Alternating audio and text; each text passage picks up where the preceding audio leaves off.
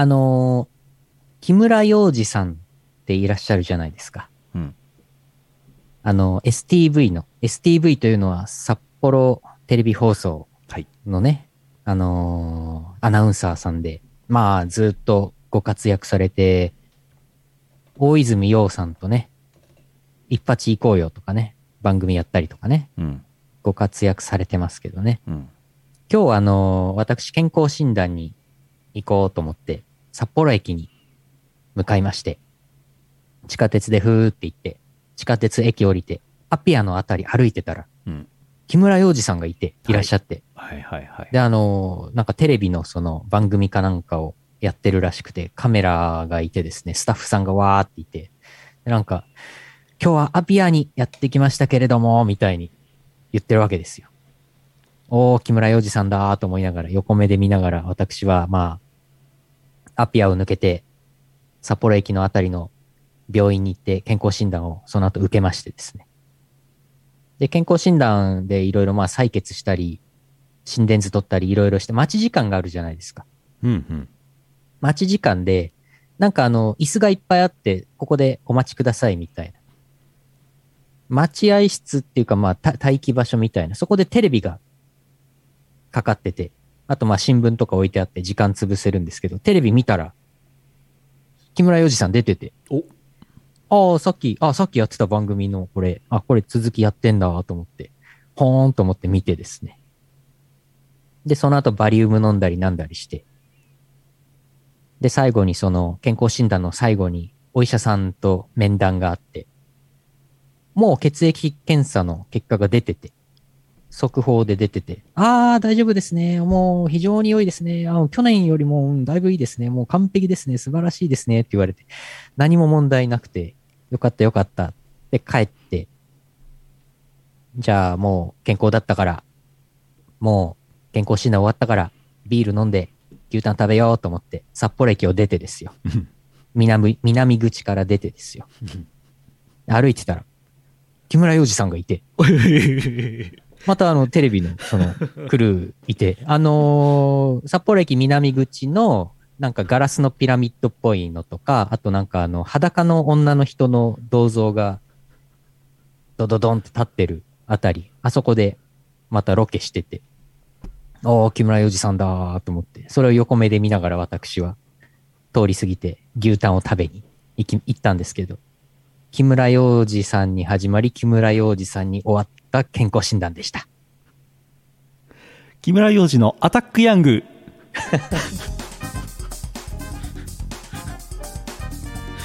2022年8月25日第885回イオシスヌルポ放送局お送りするのは木村洋二と木村洋二です。さあアタックヤングやっていきましょう 木村洋二のアタックヤング僕は聞いてた世代ですけどね。内容は覚えてませんけども。いやー、いやー、こんなにね、こんなに遭遇するとは思わなかった。うん。あの木村洋二さんはね街の中で遭遇する率高いナンバーワンアナウンサーですから。いやー、そうです、そうです。うん。俺も2回ぐらい大通公園で遭遇してます。あの番組とかじゃなくてですよ。普通に普通にオフで歩いてる出勤してる木村洋二を2回ぐらい見てます、はいはい、はうん。その辺いますから木村洋二い。いますね、いらっしゃいます。木村洋二62歳62歳。あなたの隣にも木村洋二います。出身地山口県下関市。あー、ほんとだ。札幌じゃないんだ。うん。へほえへえ YouTube もやってるみたいですね、まああなたのそばに木村洋二、はい。ぜひどうぞ。やってきます。いやー、いやーいやいや、健康診断はね、ほんと無事に、もう、もう多分なん、なんともないね。あのー私もちょっと前に健康診断行ってまあ同じところなんですけどね。はい。で最後に問診医者がねいて問診でその血液検査の速報とともになんかレントゲン写真見たりとかやってとりあえずのこうしょ評論をしてくれるんですけどうん。同じ健康診断の施設にもう十何年か行ってるんですけども、うん初めて初めてなんかこうなんでしょうねなんて言ったんでしょうねやる気のあると言いますか、うんえー身のあることを言ってくれると言いますかまともな医者が出てきましたね いつもねあのやる気のない女医とかですねはいやる気のないおじいちゃんとかなんですけど、なんかね、はい初めて、ああ、なるほど、みたいな、あじゃあこれこうしたらいいですよ、みたいなことをなんか言ってくれる人が初めて出てきましたね。えー、えー、本当いやー、うんそうそう。一時期さ、一時期毎回さ、やる気のない女医さんだったんだよね。そう、やる気のない女医。毎回本当になんか、前にも多分ヌルポ放送局で、なんかちょっと話したかもしれないけど、あの、あの3、4年間は何だったんでしょうか？虚無でしたね。はい。なんか、なんか常に貧血かな？大丈夫かな？このお医者さんっていううんうん。女性の先生いらっしゃいましたけどね。ねえ健康、あとあれですよね、健康診断って本当になんか意味あるのかなっていう疑問毎回ありますよね。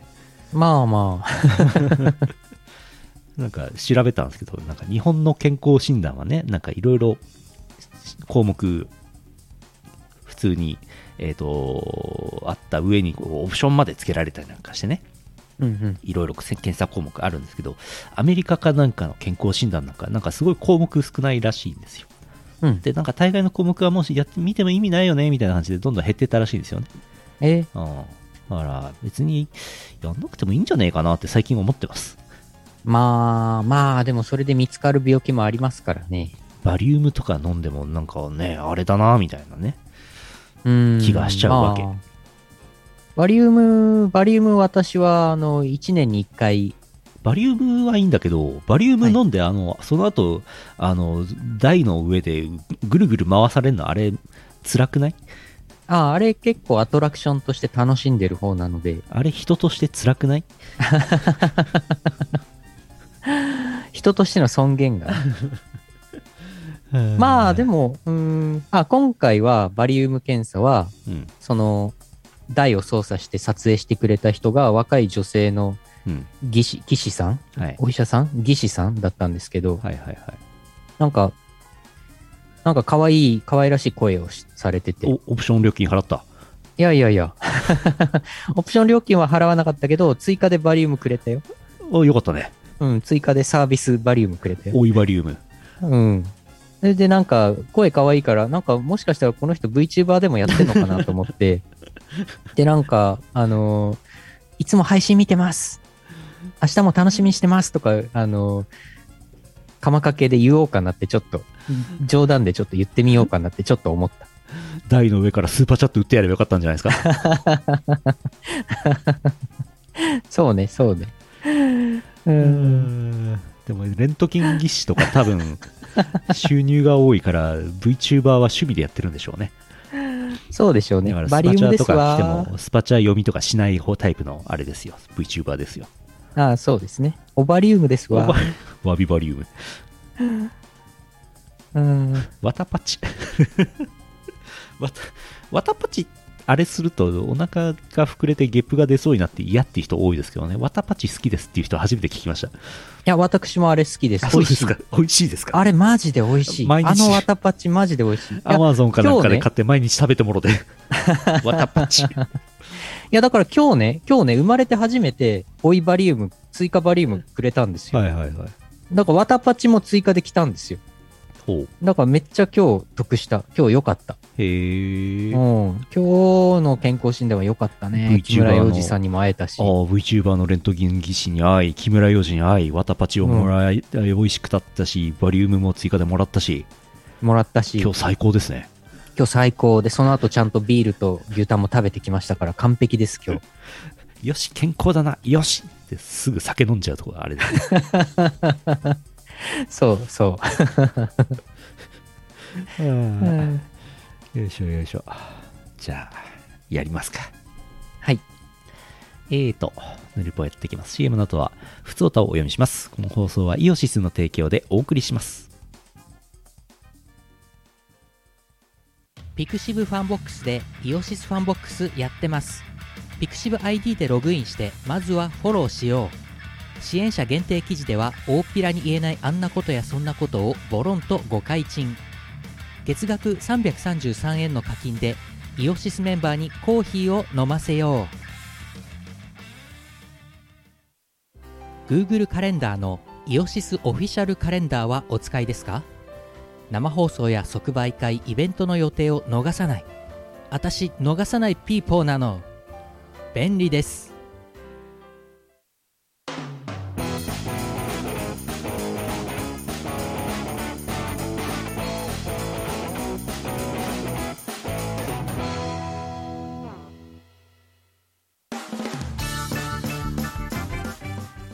つおたです。はいえーと、いただいております。いただいております。まずはこちらです。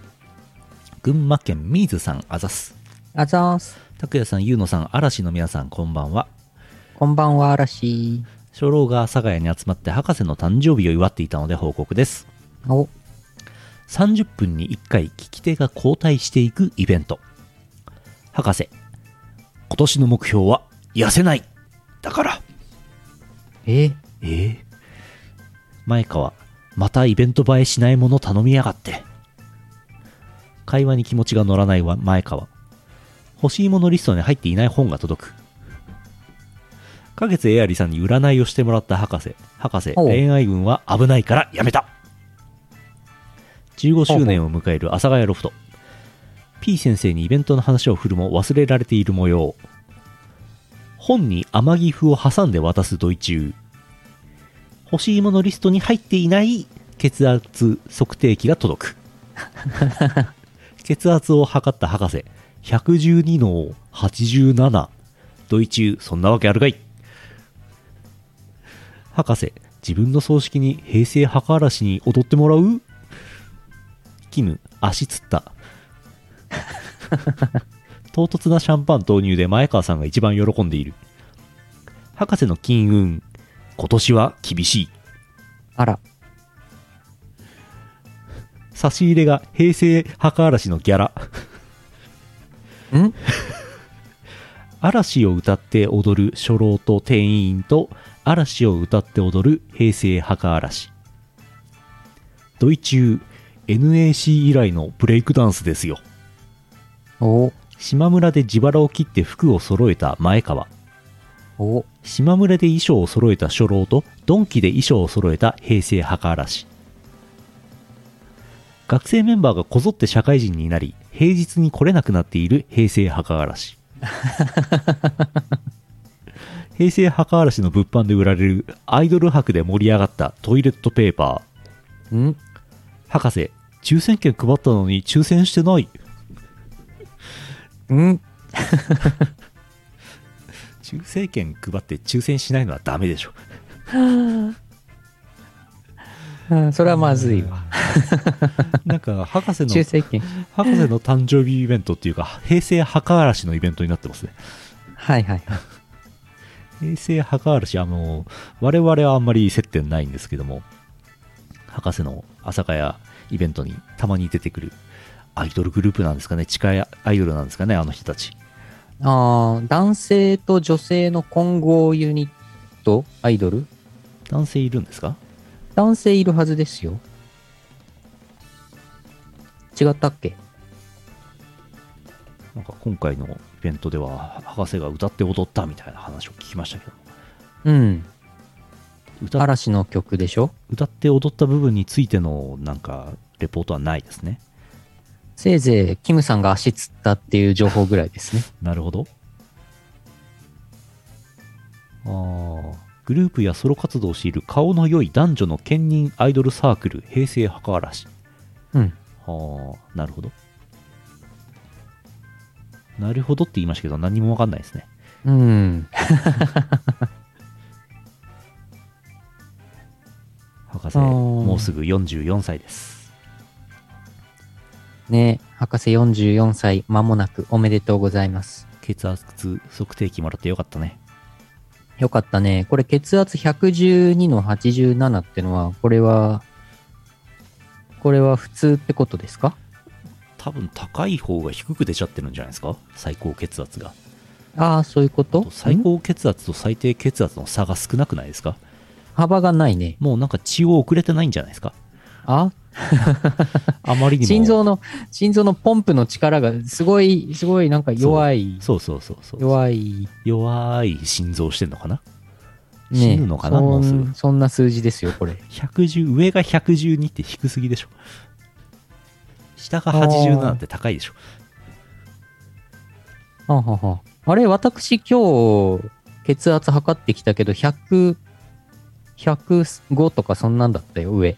上ああまあうんそういう人もいますね、うん、下はなんかもっと87よりだいぶ下だったはず。50とか60とかそんなんじゃないかな。覚えてないけど。とか100 112は正常か。上上112どうかな。うん、これ下が、下、うん、やっぱり差が、差が小さいのがちょっと心配。うえん。ー診察室血圧の正常値は最高が140以下。最低が190以下90未満うん正常です本当だ。上は上坂すみれで下は丹下桜うん。みこお姉さんは血圧ないの？血圧低低そうですね。血圧低いイメージありますね、みこさん、ね。でしょうねうん。上は、うん。上は13歳下は10歳ああ。ストライクゾーンですか？うんなるほど。それは正常値ですか？うん、人によっては。人によってはってなんだ？うん。いやー、でもなんかね、本当いや、歌って踊るって本当大変なんですよ。私もジャストダンス最近やってますけど、うん、踊りながら歌うの本当マジ確かに。あの、息、息切れするし大変よ。ね、うん。無理があるよね。無理があるね。やめた方がいいよね。うん。まあ少なくともね、アラフォーになってからね、やり始めようとするのはね、あの、まあまあおすすめしなくもないですけど、まあや、やったらいいと思うし、私もややってますけど、うん。あの、ちょっとね、人前でやるにはね、なかなか鍛錬が必要ですよ。いやーだから平成墓嵐さんはあれでしょ？バッチリ踊れてたんでしょ？きっと。多分。ねドンキで衣装を揃えてますから、踊れてるはずですよ。ねなんかで写真見たんだよな。あ、そうだ。キムさんのしがないレコーズの YouTube チャンネルの私メンバーに入ってるんですけど、はいはい。毎月何百円か払ってメンバーになっていて、毎日キムさんの日記みたいなのが来るんですけど、それで写真見た。なんかあの、博士とキムさんだけ、なんか、私服、私服だった。他の人はちゃんとなんか、その、なんだっけ？ユニクロと？あ、違う、ユニクロじゃない。島村。あ、島村と？ドンキで衣装を揃えたって書いてあるけど、それを着てたんだな。うん。顛末が分かりました。なんでキムさんと博士だけ普通の服なんだ？わかんない ですけど。博士も歌って踊れるようになって、埼玉スーパーアリーナ出れるといいですね。いや、ほんとね、埼玉スーパーアリーナはね、埼玉スーパーアリーナか日本武道館かっていうとこですからね、やっぱりね。うん。よし。うん。いやー、しかし44ですよ。44ですよ。なんていうの？アラミッド？あ、違う。え、なんだっけ？えっ、ー、と、アラビックヤマト何何？えっ、ー、と、えっと、ミッドフォー？ミッドフォー？ああれでしょ？そんなこと言いま す？35歳前後のことミドサーって言うんでしょ？ミドサー？ミドサーっていう言葉あるらしいですよ。だから44歳5歳だから、ミドフォー？えミッドサマー？ミドフォーー、えー、ミドフォーは言わないのかな？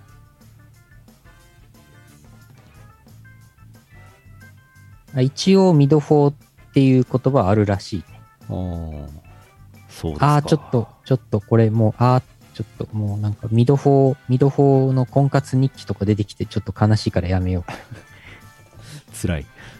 う。うん。うわ、辛い。すごい。ミドフォーで検索すると、婚活の話しか出てこない。わあ、いやいやいや、ちょっと、これこれあの、これあの、これはちょ怖っっと、ちょっと、触らんどこ、触らんどこ、これ、これ、これちょっと、あ、怖っ。うん。いなかったことにしよう。うん。ここ、ここ、ここカここカットでお願いします。ここカットでお願いしますカットでお願いします。えー続いて。えーと、何がいいかな。あ、こっちにしてみようかな。初めての初メッセージ。京都府県内さんからいただきました。ありがとうございます。お、ありがとうございます。10代。えー、拓也さん、ゆうのさん、こんにちは。初メッセージです。私は今、高校2年生で、受験に向けて日々、勉学に勤しんでおります。高校2年生。今年の夏休みはほとんどの時間を塾で過ごし、夏らしい思い出を得ることはできなかったですですが、多少の学力を身につけることはできました。さて、ここからが本題なのですが、最近国語の先生から伺った話によると、来年、えーの指導要領がかなり大きく変更されたそうで、現代文の授業で詩や小説を扱わなくなったらしいです。え？現代文の授業で詩や小説を扱わない。え？先生は三月期の授業をするのもこの世代で最後かもなぁとぼやいていただけなのですが他にも大幅に変更された点があるんじゃないかと思い自分で調べてみたところ情報1、2という教科が新設されているということを知りました。この情報1、2という科目の教科書がなかなかすごいらしくちゃんとした Python や JavaScript でのプログラミングから始まりニューラルネットのアルゴリズムや機械学習の様々な工夫や手法、かっこ畳み込みやミニバッジ云々まで触れているそうなので思わず。これは DX 人材不足がイシューなビッグデータ社会にマストなナレッジをスタディできるなと感染感心してしまいました。感心の仕方。自分はもともと幼稚園の頃からインターネットに親しむいわゆるデジタルネイティブで中学ではプログラミング言語の自作などの経験もありそういった事柄には特に関心が強かったので正直1年留年するのはありかなと思ってしまうほどでした。え？拓也さん、優乃さんの世代では、センター試験の科目にベーシックが選択できたという話を何回か前の放送で聞いた覚えがあったので、教育業界ではこのような、コンピューター教育頑張ろうき頑張ろうが、一定の周期で訪れるものなのかなとぼんやり考えながら机に向かう夏休みでした。長文失礼いたしました。おーおーおーありがとうございます。初のお便りありがとうございます。これはビッグデータがイシューだね。そうですね。ええっていうか、ええプログラミング言語の自作？やばいな。えすごい、すごいですね。ええすごすぎない？言語を自作したんでしょ？まあ、どうなんですかね。その、言語を作るのは、まあ、やればできますけど、まあまそれをビルドしてどうこうまで行くと大変ですからね。どうなんでしょうね。あ、県内さんいらっしゃいますよ。どうもどうも。あ。ああ、こんばんは、こんばんは。ありがとうございます。ありがとうございます。勉強、勉強をぜひ頑張っていただきつつ、高校の授業で、あれだね。ディープラーニング的なことをするんだね。うーん、来年なるほどの。これが情報？うん。情報1、2。情報？あの、イース1、2と同じ感じで、情報1、2です。はいはい。あの、ローマ、ローマ数字。ローマ数字のローマ数字1、2ね。はいはい。へえ。えー、すごい。あそれが、えー、来年の学年から、うん。えー、新設される。あれ？なんか情報、情報の授業って、あ、そうなんだ。科目としてはまだなかったんだ。どうなんですかね？よく知らないんですよね。うん。まあ最近、最近ちょっとね、高校行ってない、最近ちょっと久ししばらく高校行ってないからわかんないけど、ここ行きてえな。高校行って、高校行って17歳デビューしたいな。おはようさん。おはようさん。いやーでも、なんかね、高校とか大学とか改めて行きたいですけど、勉強しに行きたいですけどね、ほんと。うん、まあさすがに高校には行かなくても高校レベルの勉強はできるとは思いますけども。ええうん。ありますよね、まあ大最近ね、コンピューター、パソコン、情報処理の授業あったんだと思うんですけど、それが一気に内容がうわってなったんでしょうね。うん、うん、うん。ああ、なるほど、なるほど。ああ、今でも一応あるんですが、うんそんなに力は入ってない。ああ、そんなに力は入っていない。なるほど、なるほど。いやー、でもなんかその教科書をちょっとね、なんか、購入して読んでみたいね。教科書買えますよ。買えるよね。一般の図書ですから。一般図書。特殊な書とでは書図書ではないですから。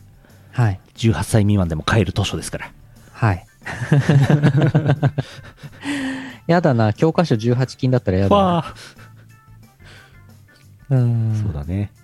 高校2年生ということは、怪我と弁当は自分持ちの17歳ですね。そうなんだ。そうか。ん、うん、それ臨海モスキートの曲で言ってたやつだね。それ。怪我と弁当は自分持ち。それ明らかに、明らかに高校生じゃなくて、あの、現場のお仕事されてる人なんだよな。はい。うん。サンタフェ、サンタフェは、サンタフェは買えません。サンタフェは18歳以上です。そうです。サンタフェって。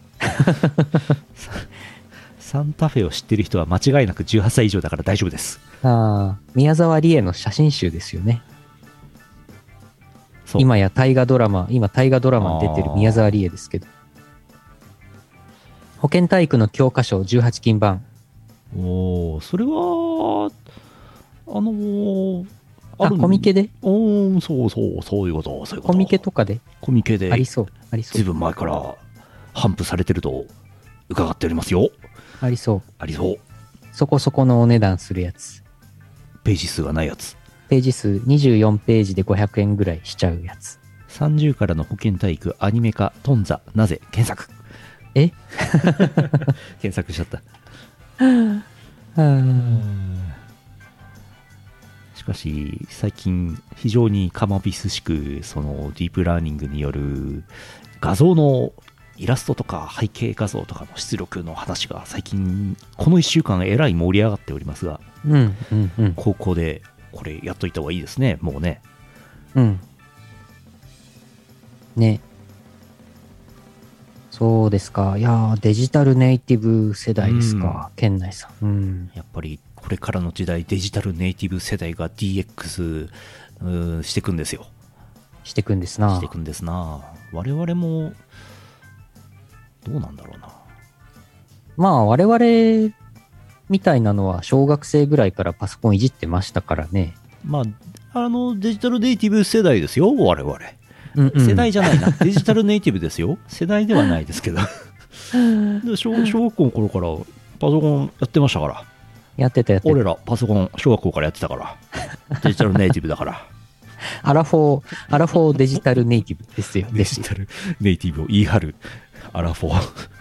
言い張る。ミドフォー、ミドフォーデジタルネイティブです。から。うんもう43歳はミドフォーらしいですよ。わあ。わあ。FM タウンズとはやってたんで。僕ら。MSX とかやってたんで。俺ら PC8801M2 で三国志の1やってたから。うんコマンドが全部点キーで入力できるから、俺。あー MSX の Z80 でゲーム作ってたから。デジタル先住民族。ああ、これこれ、今週のパワーワード出ちゃった。これ、デジタル先住民族。これ、先住民族にされちまった。あネイティブってそっちの、あの、先住民族って意味のネイティブね。あ、間違ってない。うん。あの、アメリカ、ネイティブアメリカンとかのネイティブね。的確。すごいなぁ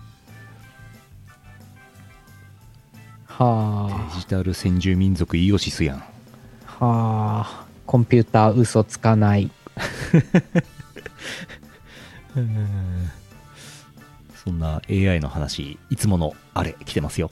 お、お、いやー、そう、いや、そうね、今週はもう AI の話、そうしないと。ねえはいはい。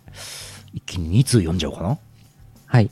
えー山形県黒丸さんあざす。あざーす。AI の続報です。工場のさ片隅に布で覆われた機械があります。使わない機械だったら邪魔なので売り払って金にするはずです。しかし私が気づいてから2年以上放置されているので気になりました。何人かに機械について聞きましたが、誰もズバリと正体を言いません。何人かの話を組み合わせると、どうやら厄介な、厄介な品物らしいです。数年前、最先端の AI 検査機と言われ、騙されて買った機械らしいです。え？恐ろしく高価な機械なのに思うように使えない仕様。市場でも買い値がつかないというより詐欺と言われる機械らしいです。私はパンドラの箱を開けてしまったようです。数日後社長に呼び出されてしまいました。高価なその検査機を使えるようにしてほしいそうです。え？取扱説明書を渡され渡されましたが正直使い物にならない機械でした。ハードウェアは立派でも肝心のソフトウェアがダメなのです。仕方ないので自作のソフトウェアを開発し AI 検査機にすることにしました。高価な AI 検査機 USB カメラを取り付ける台として使います。とりあえず月産100台の部品を検査する目標ですがどうなることやら以上です。ん？待って待って、台、台にするんだ。台にするんですよね。台にするんだ。見た目すごくいいですよね。その、その、その機械にプログラミングをインストールとかじゃなくて、もう、うん台にするんだ。台にしちゃう。あ見た目立派ですから、あ、あうん、いいんじゃないですか？え、ちょっとその、その機械気になるな。その機械、その製品名気になるな。多分高いんでしょうねうん、使えないんでしょ？うん ?AI 検査機？多分なんか部品かなんかを画像で撮影して不具合がないかみたいな形的に見るみたいな話なんですかね、はいはいはい。取りを取り繕う方ばっかりが洗練されていくああ。あごまかしですねあ。はい。いやー、すごいなーそんなことあるんだ。決算100個の部品を検査する。月産100個の部品は目検でいいんだよなああ。まあ、1日3個、4個。はい4個ぐらいか。電気代が安くなる部品懐かしいですねああ、電気代が安くなる部品。あと、ガソリンが、ガソリンが長持ちするああ何かとか、そういう系？そういう系の話？怪しい商品あるよね。本当に効くのかわかんないけど。ああいうのって、なんか、いや、なんかいよいよデジタルネイティブに聞かせる話じゃないですけど、うん。ああいうのって、なんかこう、その、怪しいものを作っている業者の人と、あのー何？キックバックをあれして、いくばっかのお金を手に、懐に入れようっていう何かをしたんじゃないですか？なるほど。会社のお金をさ、そのまま懐にシュッて入れると、お前って言われちゃうじゃん？うん。うん、あなんかあらたあたかもこう有用な機械をねあ買ったことにいたしまして。あれをあれしてこうしてこうすればほら。ね。やべえこうなんかぐるっと回ってくるやつ？警察の方から誰か来ちゃうからこの話はこのぐらいにしとこう。ん？三点方式の話？あ違う、ん。違うね。んそれはまた別の話別のです。別の話だね。いいやー、でもな、ほんとな、怪しい。いや、だから、今、今は比較的みんな、リテラシー持つようになったから、あんまり騙される人はいないんだろうけど、昔は本当だから、その、あの、モザイクを、ビデオのモザイクを除去する装置とかさ、どうしてビデオのモザイクを除去する必要があるんですか？どうして？なんか昔あったじゃないですか。あれ絶対詐欺商品だと思うんですけど、うんところが今や AI、AI によるディープラーニングで出たモザイク外せ、外せるようになっちゃったんだよねや。ったーねなんか、なんか半年前か1年前か、ツイッターでね、そのアプリ販売してる人いましたけどね。じゃあモザイクかける必要ないですね。いやー、そう、もう、もう、もうモザイク自体がもうね、ほんと時代遅れになってきてますよね。その話良くないって言われてますよ。あ、そうだ、そうだ、18歳未満がいるんだった。ごめんなさい、失礼しました。今の、今の、あの、聞かなかった、今の今の聞かなかったことにして、カット、カット。記憶から、あなたの記憶からカットしてください。ちょんちょんってやっといてください。ちょんちょんここれもさ、この、このテープ、ビデオテープ前提の所作。ちょんちょんでは切れないのよ。映像ファイルはちょんちょんでは切れないの。あの、アドビプレミアプロで、あの、ちょんちょんって、あの、やっといて、やっといてください。アフターエフェクトでちょんちょんってやってください。確かに映像編集ソフトのビデオオブジェクトをちょんって切るときはハサミマークついてますね。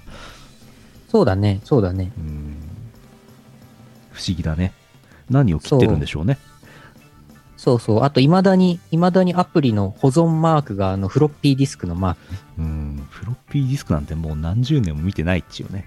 そうそう。若い人があれ見て、これなんで、なんで保存するアイコン、このなんか変な四角いマークなんですか？うんって、みんなわかんないらしいですよ。そりゃそうだね。かといって、じゃあ今、保存を表すアイコンをデザインしなさいって言われても困りますけどね。あー、そうね。難しいね。何に保存するんだい？保存マーク。だってもう、最終的には半導体に保存しているという概念でしかないからさ、もはや。うん。アイコンに表せない、デザインできないよ。そうね、そうねう。ん。一応なんか下向き矢印があって、なんか、うーん。四角があって下向き矢印みたいうなんでもあれアイコンがが出てくるけど、ダウンロードっぽくないですかあれ？そうなのさ、そうなのさ。いつまで巻き戻してんだい？うんやばいやばいデジタル先住民族の話になっちゃったまた MD の話始まっちゃった。デジタル先住民族の遺跡が見つかっていろんな記号が書いてあるんだけど、みんな意味がわからなくて、なんだろう、この、このなんか四角いなんか、四角いアイコンは何何の意味なんだろうって何千年後かに言われる。デジタルネイティブの学習ではこれがフロッピーディスクというものでみたいな歴史を勉強するんでしょうね。でしょうね。我々が縄文土器とかの勉強したのと同じように。ああ、そういうことね。恐ろしいです、うん。えー AI もう一通あります。はい。山形県黒丸さん。はい。なぜか東京の銀行が工場に見学に来てしまいました。わざわざ数名が東京から山形へ自動車で移動してきたみたいです。支店長プラス有志担責任者の組み合わせです。嫌な予感がします、ええ見学中例の例の見学中例の警戒パトランプが点灯しました。社長が銀行員へ異常が発生することを予測したと自慢顔で訴えていたとか。銀行員の工場見学が終わってから社長から呼び出されました。AI を利用していると思われる工場を見学しているそうです。銀行員がね。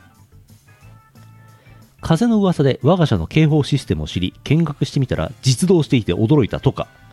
また何社か見学した中で一番優れたシステムらしいです。え？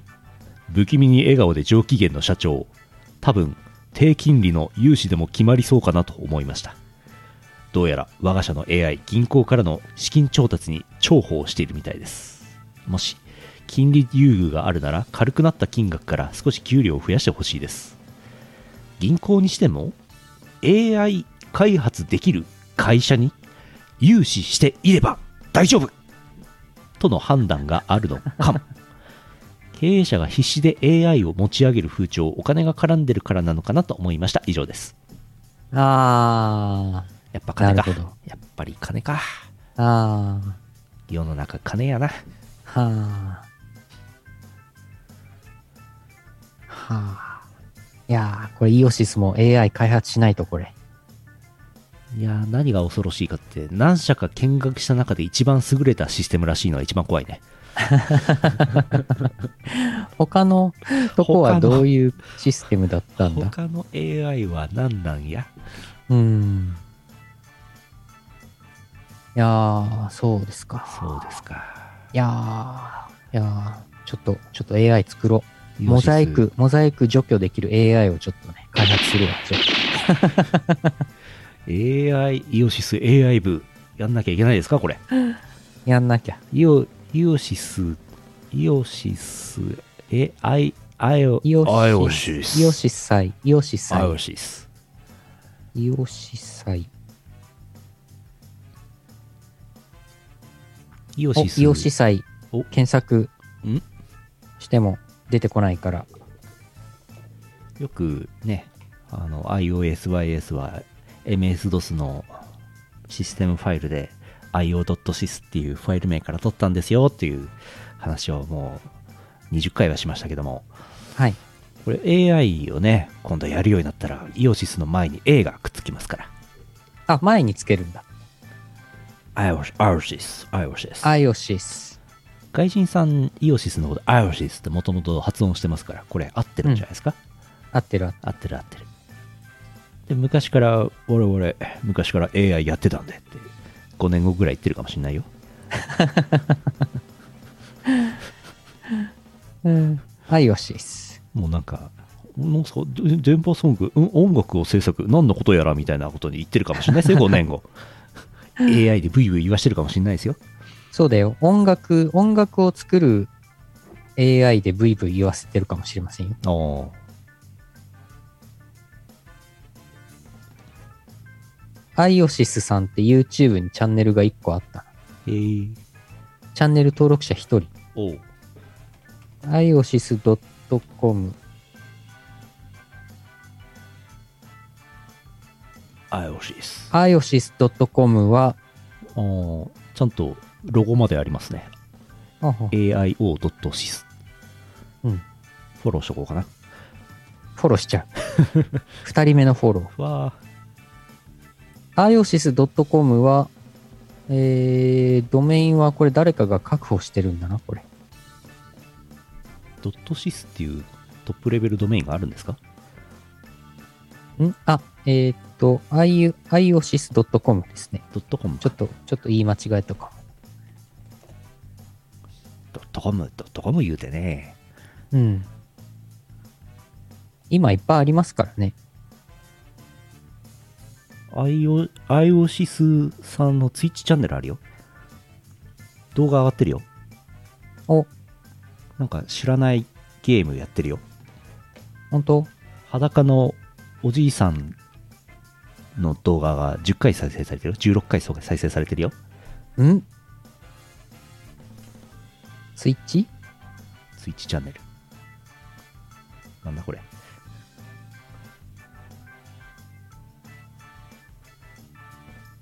全然わからん。全然わからん。AI ねどうすかね ?AI で作れますかね、音楽。いやー、作れるんじゃないですか。まあ、自動作曲ソフトはね、すでにうん何年前、何年か前からね、あるみたいですけど、うん。作詞もまあなんか適当なのをでっち上げるみたいのはもうあるじゃないですか。ありますね。でもいい感じな曲になるかっていうとどうでしょうね。うん、そこだよね。うん。シンギュラリティはあれするんですかね？ねえ、どうでしょう。まあ、調整の問題かなという気はする。パラメーターの。うんうん。でも人間が音楽作った方がまだ早いんだよな。うん、まあそうね。でも絵が、絵の件がね、なんか1週間ぐらいで一気にわーって出てきちゃったからね、うん、うん。音楽もひょっとしたら来年にはもう我々音楽作ってないかもしれないですね。うん、音楽をね。作るパラメーターの研究をしてるかもしれないですね。そうだね。本当に、本当にそうなりそうだな。はははは。そうですね。まあでもその分野でね、第一人者になればいいんですよ。やっぱり、第一人者のパラメーターアーティスト、ゆうのよしみとしてやっていこそう、そう、パラメーター、パラメーターいじる人になるよ。う。うん。いい感じになるんでしょうね。ゆうのよしみがパラメーターをカタカタターンってやるといい感じになるんでしょうね。うん、そうそうそう。やってこう。最新技術取り入れてこああ、仕事したくない。う。え？うん。よいしょよいしょ。そんなね、今日はあれだね、全体的に、なんかこう、デジタル先住二民族の話をデジタルネイティブにぶちまけてしまったな。ああ。デジタル先住民族って、インターネット老人会の言い換え？同義語？うーん、そうね、かなり近い。かなり近い。ネイティブなるほどデジタリアン。申し訳ないねうん えーと、もう一通読みたい。目の付けどころがシアンでしょうさん、山形県あざす。あざーす。こんばんは、シアンです。最高気温が25度に行かないと寒いですね。本来なら本日8月25日はアトラスからソウルハッカーズ2の発売日なので、寝食を忘れてプレイしているはずだったのですが、密林からの発送が遅れ上がりまして、ヌルポ放送局に投稿する時間ができてしまいました。多分生放送も聞いていることでしょう。発売日に物が手に入らないのは地方民で慣れています。多分今の物流システムはおかしいと思います。終わり。ああ。は今日発売だったんですね。いはいはい。ダウンロードでどうですか？ああ。最近なんかパパッケージとダウンロードコード付きとかそういうパターンもありますよね。ソウルハッカーズ2は知らないですけど。はいはいはい。あ、ありますね、ありますね。なんかスイッチのソフトでもあったな。うんうん。あのーあれですよ。それこそスプラトゥーン3とか。うんうんうん。ああ、物理パッケージ版特典みたいなやつかい？うんうん。なんかあの、俺とかだと、こう、スイッチ、い自宅とここで2箇所に置きっぱにしてるから、物理ソフトパッケージだと、ソフトカートリッジ持ち歩かないといけないからめんどくさいんだよね。ああ、あれ？スイッチ2台持ち？家とここで2台置いてあります。え？なので、携帯しておりません。あ、はい。前は家とあのスイッチ持って往復してたんですけどもうめんどくせえと思って2台体制になっておりますでダウンロード購入で大体ソフト買うのでどっちのスイッチでもプレイできるしセーブデータも同期されてるのでえ、便利なんですよえーすごい。そんな、そんなことになるんだ。うんへえ。物理コンタクト別宅で同じゲームできちゃう。別宅でも OK ですふわー。便利えー、すごい。セーブデータも同期してんのすごいな。多分あどうなのか任天堂オンラインのあれなのかそもそもスイッチはそうなってるのかクラウド保存で同期されますねうん。同時に起動はできないんですけどうんうんう。うんん。いやー、ダウンロード、やっぱダウンロード便利ですよ。ゲーム。そうね。えー、え、なんか友達の家に行って、友達の家のスイッチで自分のアカウントでログインすると、みたいな、それで遊べるみたいなできちゃうのかな、今。うーんとね、多分ね、できないんじゃないですか？あ、それはできない。どうでしたっけ？できましたっけ？うん。あんまりしないんじゃないですか？そんなこと。まあまだってスイッチ持ってけばいいんだから。あ。あーあ。あ、ああ。ほんまや。あほんまや。我々デジタル先住民族はソウルハッカーズを高校生の頃セガサターンで随分やったもんですが、ああまさ。か2022年に2が出るとは思いませんでした。あ、今回2なの？うん。2らしいですよ。えー。よく知らんけど。ほんほんほん。拓也さんは結構ソウルハッカーズとかメガテンとかうん。通ってきてますもんね。まあまあ、うん。かすりかすりやってます。かすりつまみ、つまみ。うん、でも、女神転生シリーズめちゃくちゃあるから、多分、2%ぐらいしかやってないと思うよ。あ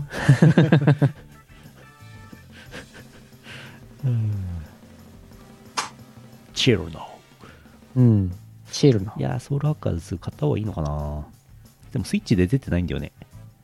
ああ、そうなんだ。うん、なので、なので、あの、本当はこうなってしまったからにはもうプレイステーション5を買い、うん。プレイステーション5でダウンロードでやろうかななんて思ってたりしたんですけど、プレイステーション5がまだないんじゃようん。載ってないんじゃよ メガテンで性癖こじらせた人あらあら。あらあらまあ、ありますよね。ありえますよね。うんふうパワープレイですかね、そろそろ。そうですね急ぎの話はパワープレイですね。えーともう8月最後ですよ。あら。ねえもう夏休みも終わりですよ。2022年8月のパワープレイは Nothing But Requiem with Museo Pentiment は音楽ゲームアーケアに収録されております。聞いてください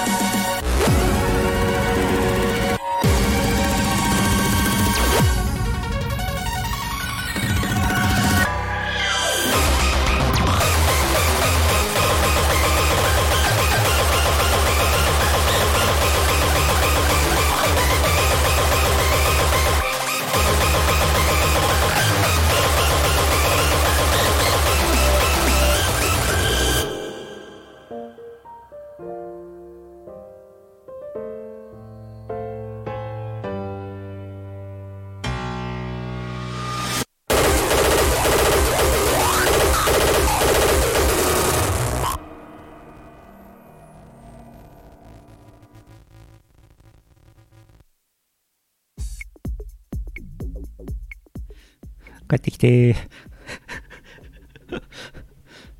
天に召されてしまった、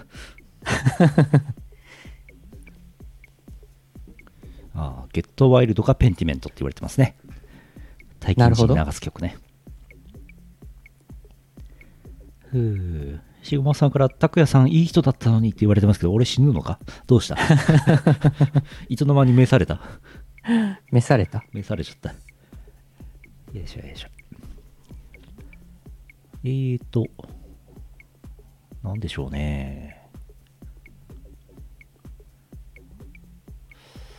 なんでしょうね。三つおたですか？なるほど。あれ今日日本撮り？あの、いや、あの、2本はあれですよ。夢ですよ。はいはいはい。ちょっとよくわからないんですけども、あの、短めのお薬の、全然わかんないんですけど、うん一応来てるんで読みますけど、宮崎県円さんからいただいてますけども、はい。オロバタチン出しときますね。って書いてます。お。オロバタチン？オロバタチンって何ですか？検索しても大丈夫なやつ？オロバタチン。オロバタチン。バかなこれ。バですね。多分バですね。なんだろうこれ。あ、薬だ。ちゃんとした薬だ。オロバタジンパタ、パタジン？オロパタジン薬ですね。お、薬出してもらいました。薬いただきました。こんなね、薬、いくらあってもいいですからね。お便りありがとうございます。たまに謎のメッセージも来ます。はい。三つ歌ですかね。よいしょ。茨城県雪桜さん、いただきました。あざーす。三つおた。エタノールと思って思いっきり鼻から吸ったらメタノールだった。三つお。ああ、あれ？やばいやつでは？どうしてエタノールを思いっきり鼻から吸う必要があるんですか？どうして？あれ？どうして？うん。メタノールはやばいやつでは？はい。ひえ続いて、流石さん、茨城県アザス。あざーす。これあれですね、ちょっと前にあった地域の三つおコーナーですね。うん。三つおた。町内の体感1割研究者、つくばの三つお、あー。ね、そうらしいですね。茨城県ですからね。うんうんうん。宇宙飛行士もママチャリ乗るんだ。人間だもの。つくばの三つをあー。人間だものいただきました。いただきました。地震が起こると、ハッシュタグ、筑波大学は核実験をやめろでツイートする悪ノリ。ついに大学が公式アカウントで注意喚起。しかしその公式アカウントも偽物だったという悪ノリ。筑波の三つを。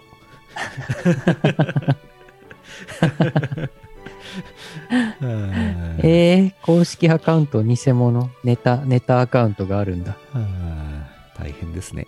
すごいな面白いな最近大変ですね。はい。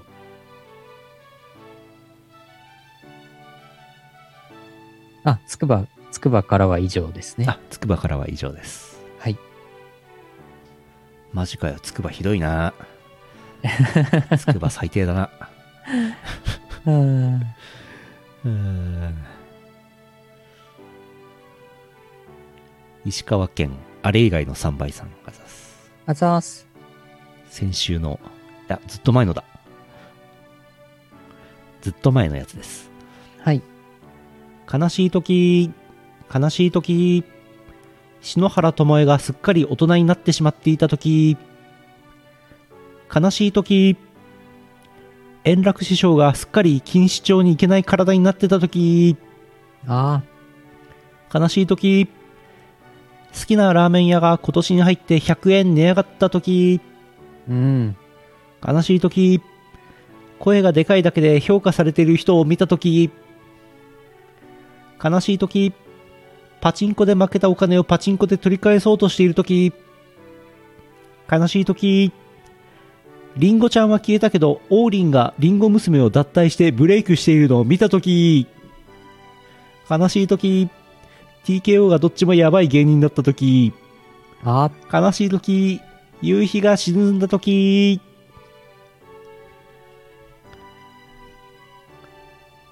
三つおではない。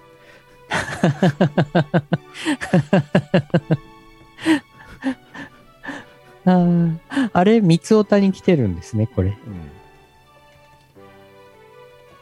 最後、三つおってなるのかと思った。最後は夕日が沈んだ時で終わりますから。ああ、そっか。はい。いつもここからいつもここから。はい。いやー、そう、そうですね。篠原智恵さんは大人っぽくなりましたよね。まあ、もともと、なんか、はっちゃけてた感じのあれはなんか、はいプ。ロデューサーとかの、なんか、あのーまあ、なん、なんていうか、差し金というか、ああいうプロデュースだったという説もありますけどね、昔のはね。はい。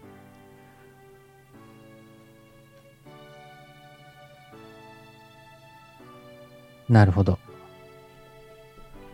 悲しい時ありますよね。悲しい時。王林？王林？王林ちゃん。王林？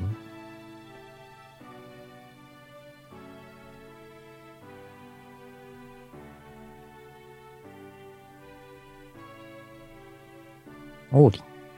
王林検索待ち。ああ、知らない人だった。まあまあ、テレビ出てますよ。そうなんだ。うん。ともえネイティブ世代。言うてみんなともえネイティブ世代でしょ？ともえネイティブ世代。ともえ原住民族。ともえ、ともえ原住民族？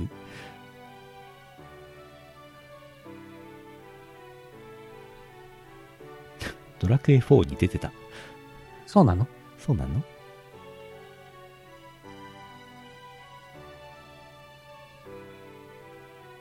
ああ、リラックスしちゃうね。ウルトラリラックスしちゃうね。ウルトラリラックスだね。うん。終わるかい？ドラクエ4第4章？ドラクエ4第4章。あれ？ドラクエ4ってあれかい ?1 章がピンクのヒゲでしょ？はい。?2 章が姫とジジイとあれでしょ？うんうん。?3 章何でしたっけ？トルネコ？あ、トルネコかい？じゃあ4章、4章があれかい？篠原智恵さんかい？そうだね。マーニャと篠原智恵かい？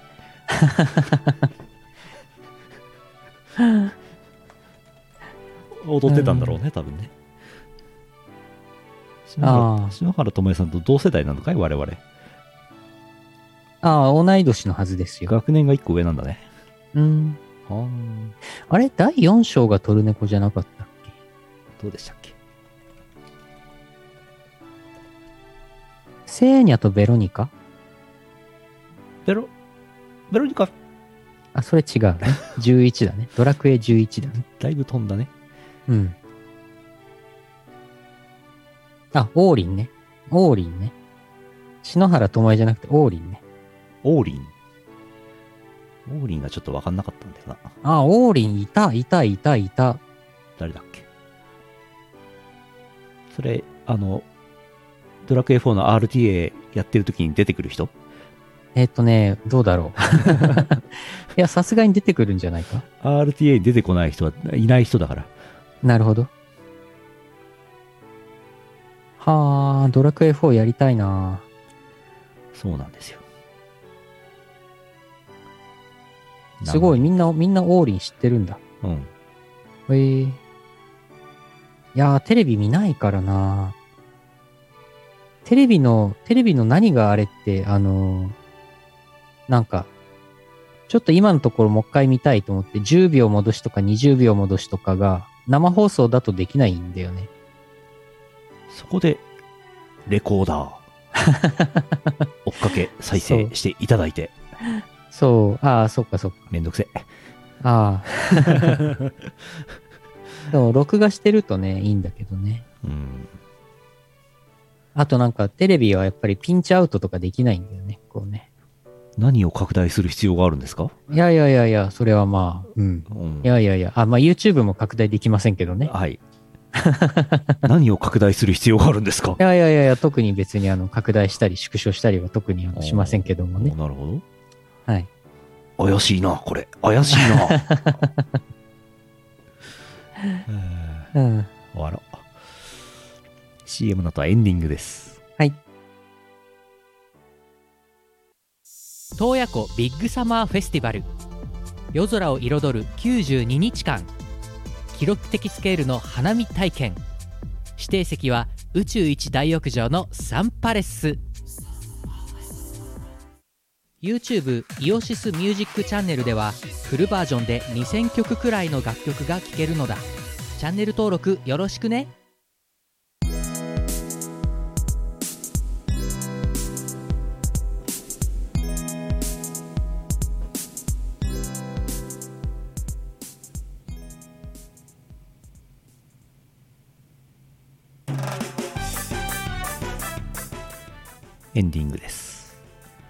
話引っ張りますけど、確かにあの、テレビとレコーダー買うと結構な金がかかるので、うんスマホとかパソコンで映像サブスクサービスを利用した方が便利で安いのではという気がしてきました。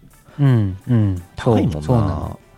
まあ、テレビでかいの買えばでかい画面で見れるっていうメリットはあるんですけど、うん。言うてね、そう、だから最近ね、パソコン用のでかいディスプレイ欲しいんですよ。ああ、今、今20、これ何インチだ ?22 インチぐらいかな。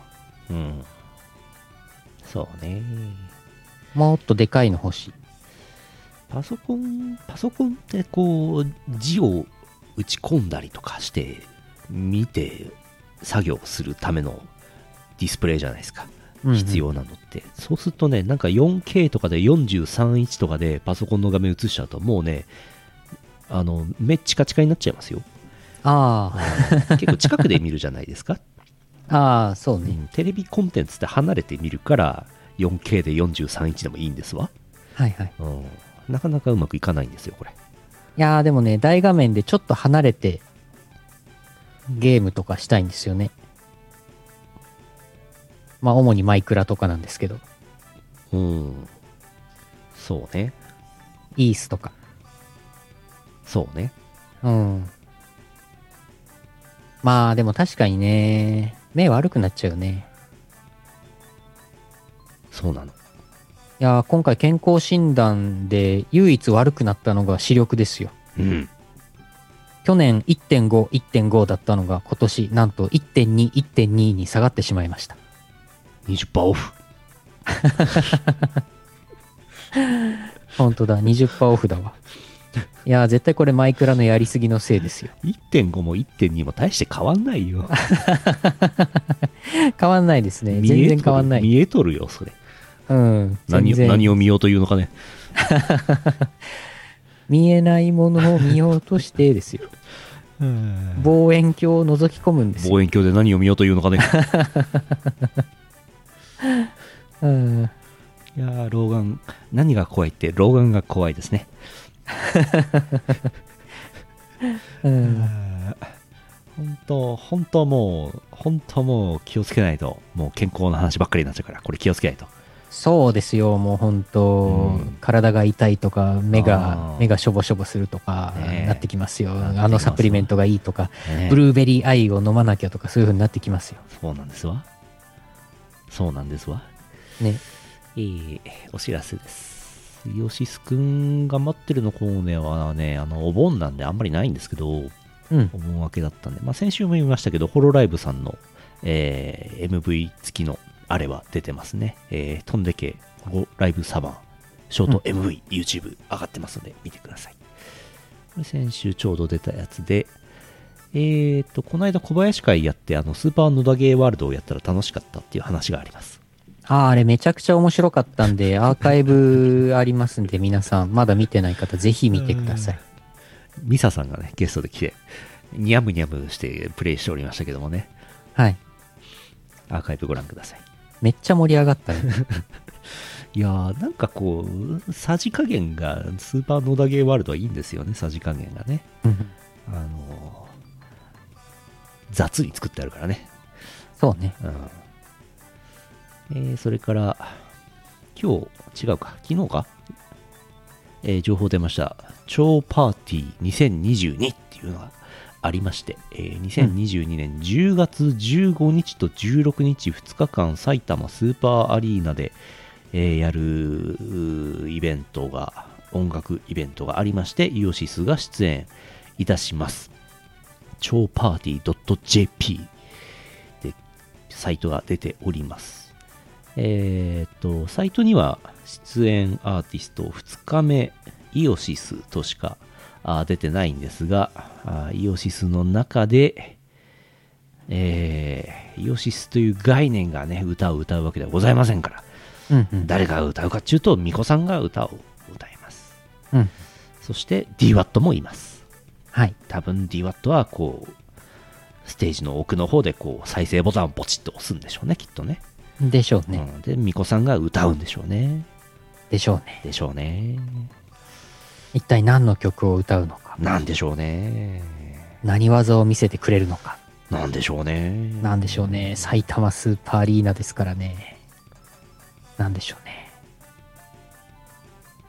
なんでしょうね。なんでしょうね。チケットがなんかニコニコの、なんだっけ？うん。ニコニコプレミアムユーザーか何かが先行でチケットはい。購入申し込みできるんだっけ？抽選申し込み開始しておりますね。うんうん。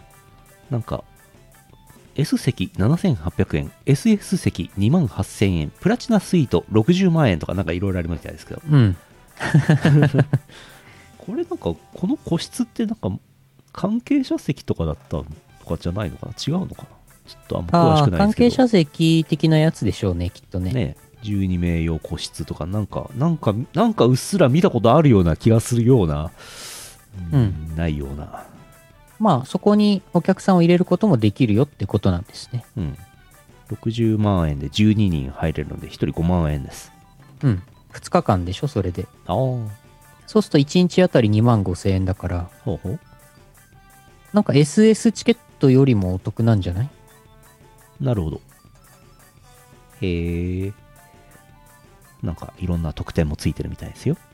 なんか個室で、ね、なんかソファーとかもあるし、うん。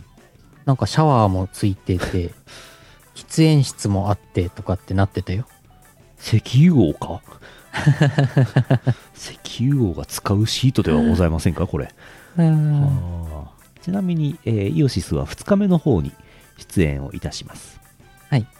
10月16日日曜日ですね。はーい。はい。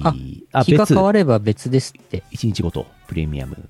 あ、情報ありがとうございます。あそうなんですね2日間じゃないんだ。なるほど、なるほど。皆さん、ぜひ、ソファーで座って小林幸子見てください。こ 小林幸子さんとズンさんとビートマリオさん見てください。すごいねなかなかですよ。うん。はまだこれ第1弾出演者発表って言ってましたね。昨日の生放送で。あ。うんうんうん。まだあるんでしょうね。うん。おチェックお願いします。はい。まあ、イオシスがス埼玉スーパーアリーナに出たのはね、14年ぶり、出るのは14年ぶりということになりますからね。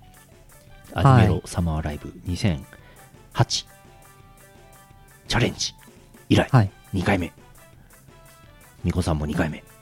ミコさん2回目。まあ、あの時は、14年前はミコさんだけ出演をね、うんしていただきましたけれども、うん。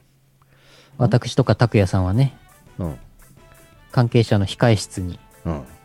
行っておりましたけども、まあ、あの時はなんかミコさんが出たって感じだったんでね、イオシスが出たって感じではあんまりなかったですけどね。まあまあまあ、うん。まあでも。もね、イオシスの曲歌ってもらってましたからね。今回はボタンプッシャー DWAT がいますから、これ、いますねもうイオシスが出たと言ってもいいんじゃないでしょうか。はい。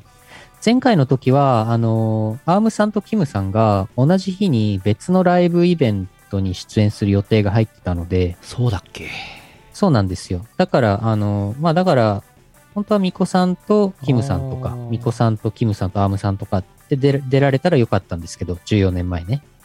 そうだっけ？全然覚えてない。いや、そうなんですよ。は同じ、同じ。じ日に別のライブイベントかなんかがあってえ、。埼玉スーパーアリーナに並ぶデカ箱でやってたんですか？えっ、とね、どうだったかなヤウスベスそこまでは演習演習場とかかな。デカ箱。いやいやいや。いや、私は、だからその14年前の時は前日か前々日のうん。ゲネリ派、うん。あの、全体、全体のなんかリハーサルもミコさんと一緒に行って、うんうんで、当日もミコさんを送り迎えして、うんましたけど、懐かしいな平野綾さんとかね。ねえ。あの時ねあのアニメロサマーライブだったんでね、アニメソング界のいろんな名だたる人が周りにいっぱいいて、わーってなってましたね。そうそうそう。うんあの時はアイドルマスターの方たちも出演されてて、はいはいはいはい。あとは、えっ、と、なんだっけ、えっ、と、プロジェクト、あ、ジャム、ジャムプロジェクトうんの方とかもいて、うんうんなんか、打ち上げ、うんうん関係者打ち上げでね、一緒に乾杯したのがいい思い出ですね。ねえあの頃、我々ピークでしたね。いやいやいや、これからこれから、これから、これから、今、今、今ほら、今第2のピーク来てるから。今、ピーク来てますから。今、今第今2のピーク今ピーク、ピーク出たとこですから、今、今出てます。出たとこで、今、今、ツインピークスだから、今。今、ツインピーク来てるから。またこの後下がってきますから。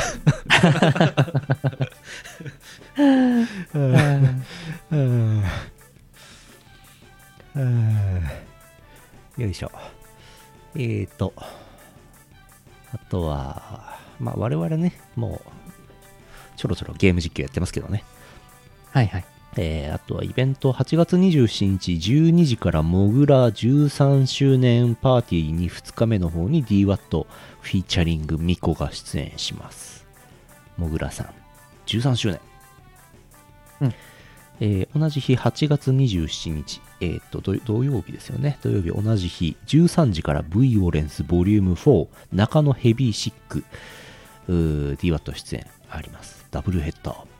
うん。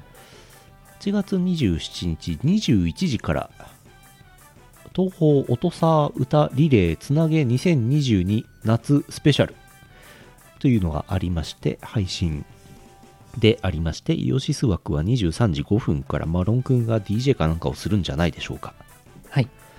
あれですね NTV の24時間テレビにぶつけてるわけですねああ、これ同じ日なんだ。木村洋二に対抗してるわけねそういうことか。木村洋二 VS マロンですよすごいなぁすごい、すごい、なんか接点のない二人っていう感じだね。うん。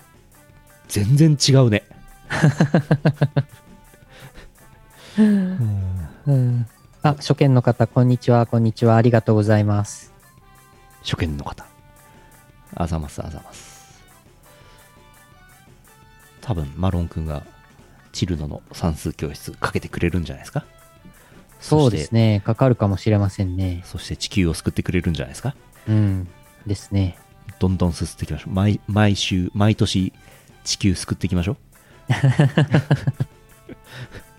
えなんか、なんか我々が、あの、感知していない DJ イベント、アニクラ DJ イベントとかも全部含めると、毎週、この日本のどこかでうん、チルノのパーフェクト算数教室はかかってる気がしますね。ー毎日かかってんじゃないですかね。毎日の可能性あるね。ね。もうどんどん救っていきましょう。はい。8月28日、ハードハーダウェイ名古屋栄クラブアバウトラフスケッチ出演、名古屋あります。うん。イオシスだ、イオシス関係だってもう毎毎週のようにもういろんなとこで地球救ってますから、そうね、そうんね。どどん救っていきましょう。来週月曜日はイオシス熊牧場です。北海道のご当地キャラクターコアックマアックマと、えーイオシスの44歳博士があーフリップトークを繰り広げるという番組。もうかなり長いことやってましたよ。もう 6, 6周年ぐらいなんじゃないですか。なんか昨年あたり5周年だね。なんかやんなきゃねって言ってたっきり何もしませんでしたけども。毎月やってます。月1ね。はい。やっております。ご覧ください。月曜お絵描きのコーナーが最近、私は好きですね。くまさん、お絵描きですよ。ね、あれね。はい。あの説明しよう。奥さん、お絵描きですよというコーナーは、STV テレビがあーやっている、昔からやっている、ドサンコワイド212の頃からやっている、もう30年ぐらいやっている、視聴者参加型コーナーである。うん。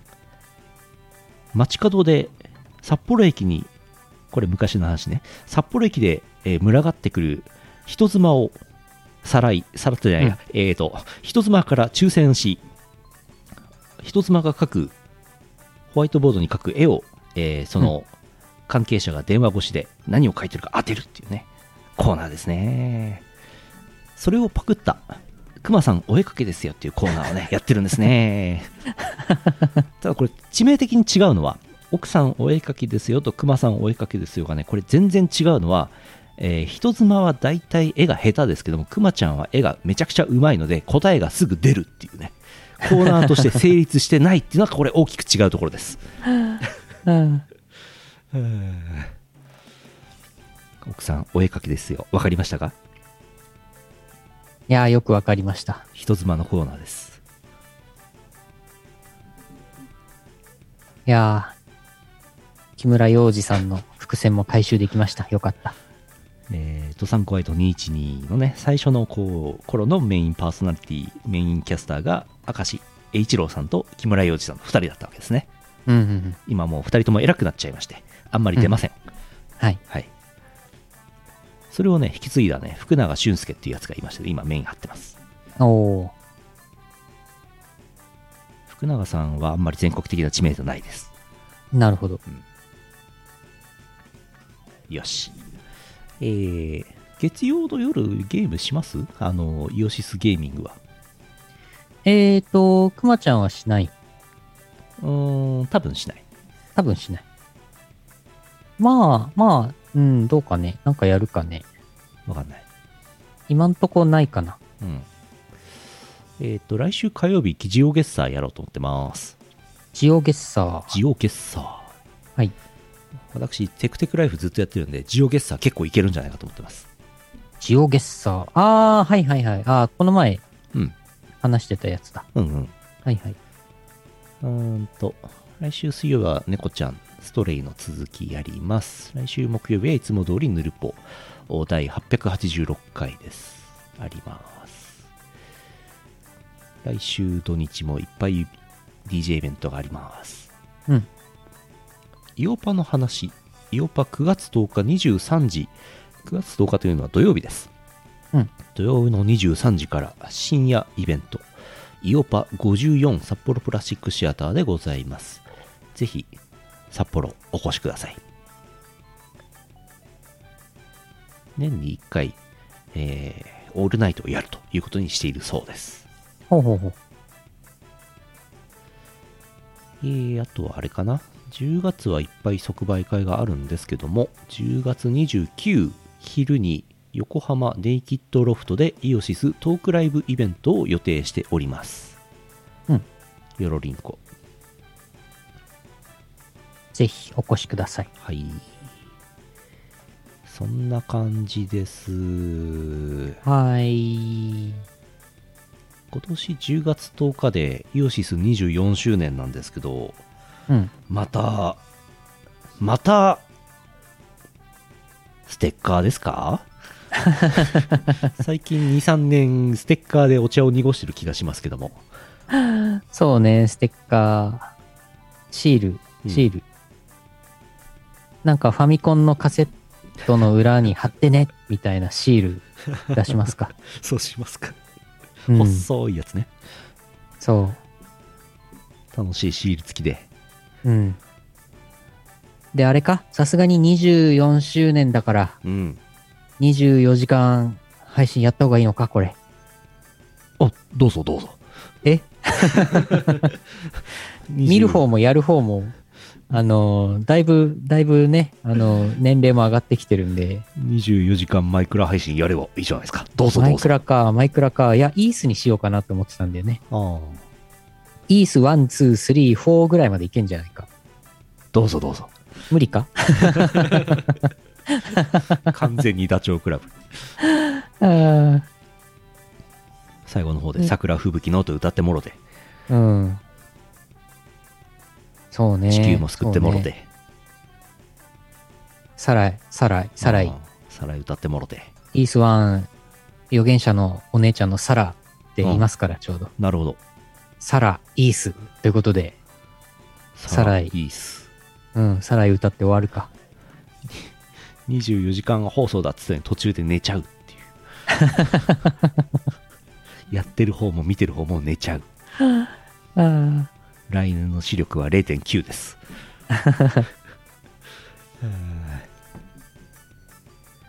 よし。こんな感じです。はい。いやー、8月終わっちゃいますね。ね8月が終わるっていうことはもう、今年終わっちゃいますね。終わりますね。早いですねう。ん。どうしましょうね。もう諦めましょしょうがないですね。どうしようもないですね。だって、忙しいんだもん。う。まあ、ありがたいことにね、うん。大人気お仕事。はいサークルイオシスですから。はい。あれかい？いっぱい曲を作らせてもらってますけど、これもう実はすでに AI で作ってることにします？あ、すでに？うん。あ、実はこれ AI で作ってたんですよね。ってことにします？そんで、あの、銀行さん呼びます、呼びます？呼んでどうすんだろう これが、これが AI で作った音楽ですって言って、あの、電波ソングとか聞かせちゃう。おーって言うんじゃないですか？先が見えなかったな。オチがなかったな。それであれだよ。それであれだよ。銀行の担当の人が、いやー、イオシスさんの曲、大学生の時よく聞いてましたってわ言われちゃうよ。ー、わ最近は AI で作ってるんですねって言われちゃうよー、。わー。読んでみたものの。 ARM of イオシス。 ARM of、ARM from イオシス AI。AI。AI で ARM、す。 ARM・イオシス AI。AI 製の曲です。うん。うん。あ、でっかい機械置いとく？でっかい機械。作曲、AI で作曲をするでっかいマシン置いとく？ああ、なるほど。それだ。それで、あの、銀行の人、うん。見学してもらおう。ダマくらかして。うん。あれしよう。うん。終わろう。あ、もうこんな時間じゃん。えーと、終わります。終わります。終わります。